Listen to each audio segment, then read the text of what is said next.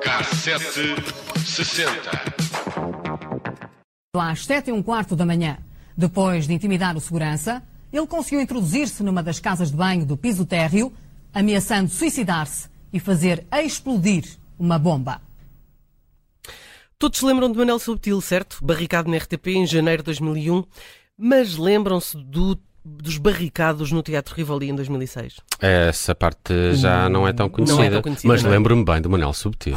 Ah, sim, claro. Manel Subtil ficou para a memória. O inimitável. Eu trabalhava na TN1 na altura. Portanto, foi bastante divertido. Ainda foi ali na 5 de outubro, não é? Sim, eu estava no Porto, eu estava no Porto, portanto, mas lembro-me que, enfim, é tudo a mesma casa, não é? Portanto, aquilo foi toda uma emoção. À conta de estar barricado, ainda por cima estava desesperado, portanto, a dada altura aquilo tornou-se sério, já não teve graça. Bom, então cá estamos nós no K7 para recordar um momento único na história do país e, atenção, é mesmo único, nunca tinha acontecido, nunca voltou a acontecer.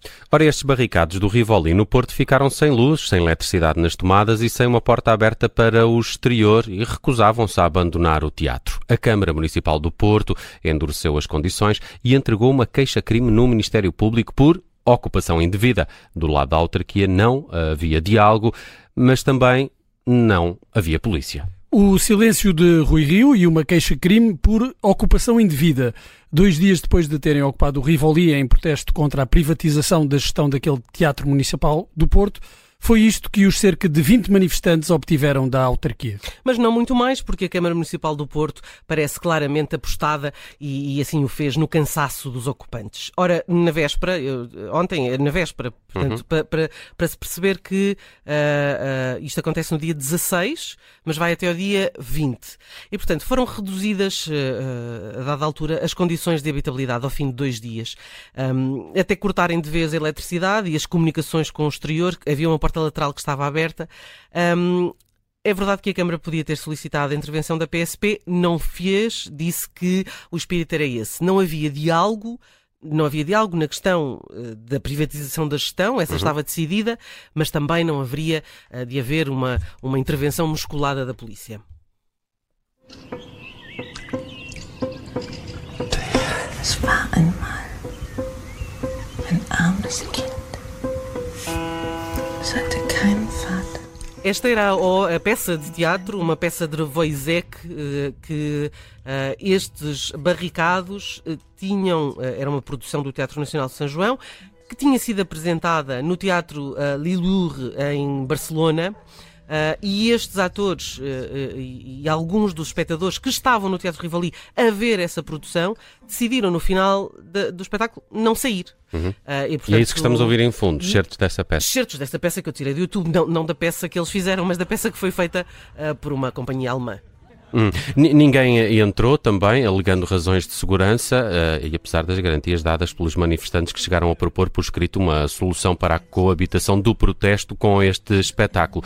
Por sua vez, a Cultura Porto transferiu um concerto de Luís Represas que estava agendado para o Rivoli para a Casa da Música. E no dia seguinte o procedimento repetiu-se.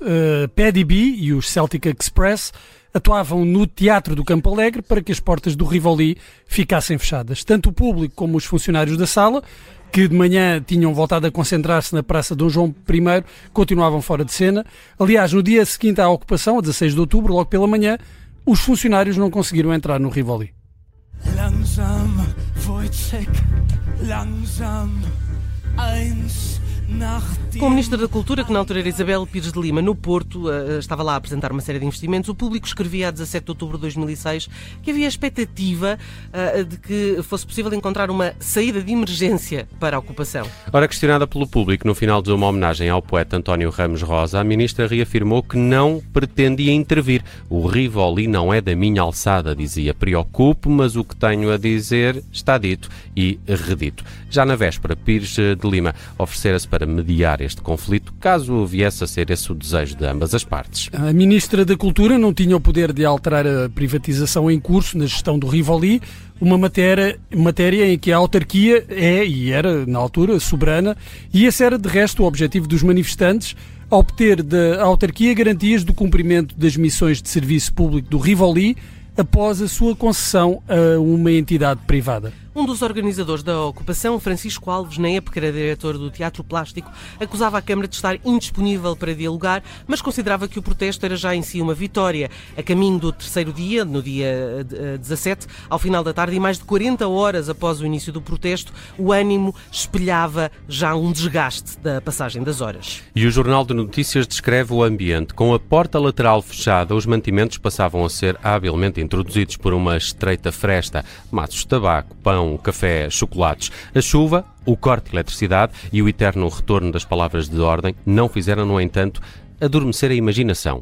Horas depois de a PSP ter desligado um amplificador colocado à porta do Rivoli, dois manifestantes conseguiram ligar outro a uma residência situada na rua Magalhães de Lemos, que confina com o Teatro Rivoli. Sagnei, Jetem, anunciava a escritora Regina Guimarães, que uma declaração de amor ao realizador de cinema, e de novo com o microfone na mão. Eu ainda fui buscar um poema de Regina Guimarães, dito em francês, mas o áudio era muito fraquinho. Uhum. Bom, à chuva e a querer demonstrar solidariedade para com os barrigados, estava Pedro Bacelar Vasconcelos, deputado municipal do Partido Socialista na época, lamentou que a autarquia estivesse a recorrer a mecanismos judiciais e policiais para sanar a questão.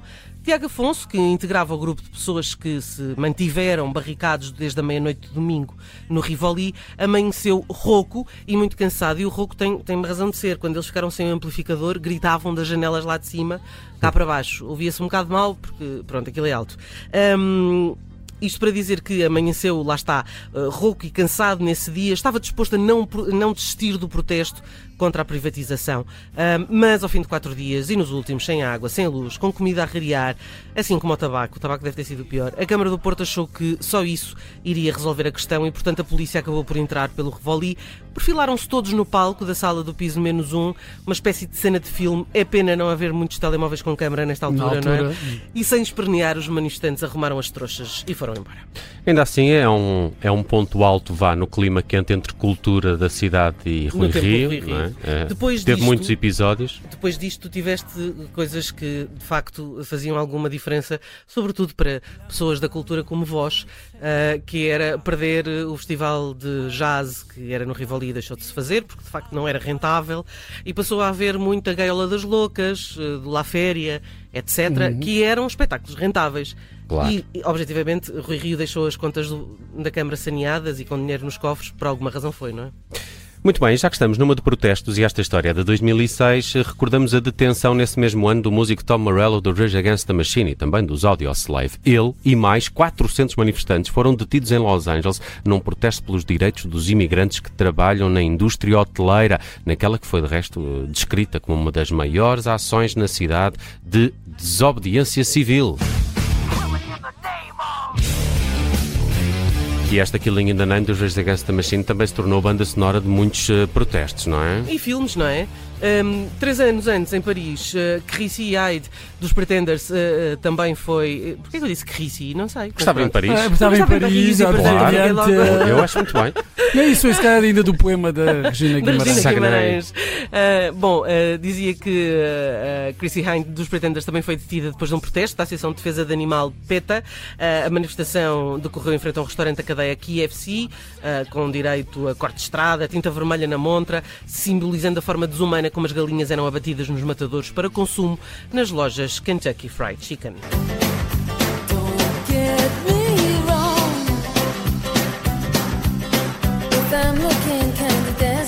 Será que ela disse isso aos polícias? Don't get me wrong? Não sei. Don't get me wrong, mas tomei lá um bocado de tinta vermelha. Também tem uma música chamada Back on the Chain, não é? Back in the Chain. Não sei se foi acorrentada ou não. Mas os músicos são conhecidos, os portugueses menos, não é? Mas lá fora são conhecidos por muito protesto, não é? É verdade. Portanto, e protesto é bom, não é? Temos aqui mais. Porque isso já é antigo, já não é de agora. Nos anos 60 e 70 foram muitos os músicos envolvidos em protestos e contra a guerra do Vietnã, mas o mais original talvez tenha sido de Nina Simone, que com esse argumento deixou de pagar os seus impostos. Bravo, Nina, bravo. Aqui está um tipo de protesto que eu gostaria muito de fazer. Vais aderir? Talvez, um dia. A cantora evitou ser detida porque se mudou para os Barbados, onde, segundo as más línguas, teria um affaire com o primeiro-ministro Errol Barrow. É verdade. I ain't got no home. got no money, ain't got no class, ain't got no skirts, ain't got no sweater, ain't got no purpose. Mas hoje vamos fechar com o mais famoso retrato cantado do Rivoli. Pertence a Rui Veloso e é esta A Paixão, segundo Nicolau da Viola. Data de 1990, do disco Mingos e Samurais, e ainda muitos a conhecem como O Anel de Rubi. Mas não é esse o título desta canção. Rui Veloso e uma história do Rivoli em 2006, no fecho do K760. Tu eras aquela que eu mais queria, para me dar algum conforto e companhia. Era só contigo que eu sonhava andar, para todo lado e até, quem sabe, talvez casar. Ai, o que eu passei só por te amar, a saliva que eu gastei para te mudar. Mas esse teu mundo era mais forte do que eu, e nem com a força da música ele se moveu.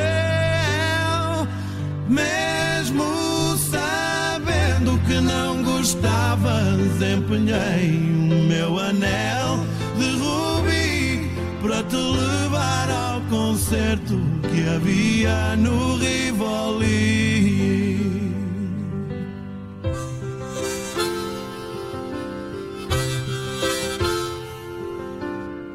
E era só a ti que eu mais queria, ao meu lado no concerto nesse dia, juntos no escuro de mão dada a ouvir aquela música maluca sempre a subir.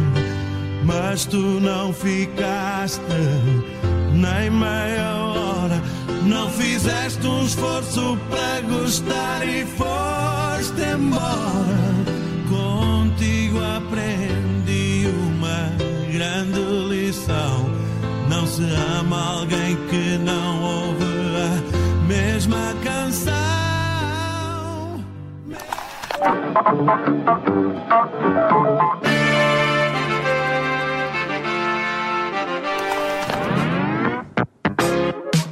K760.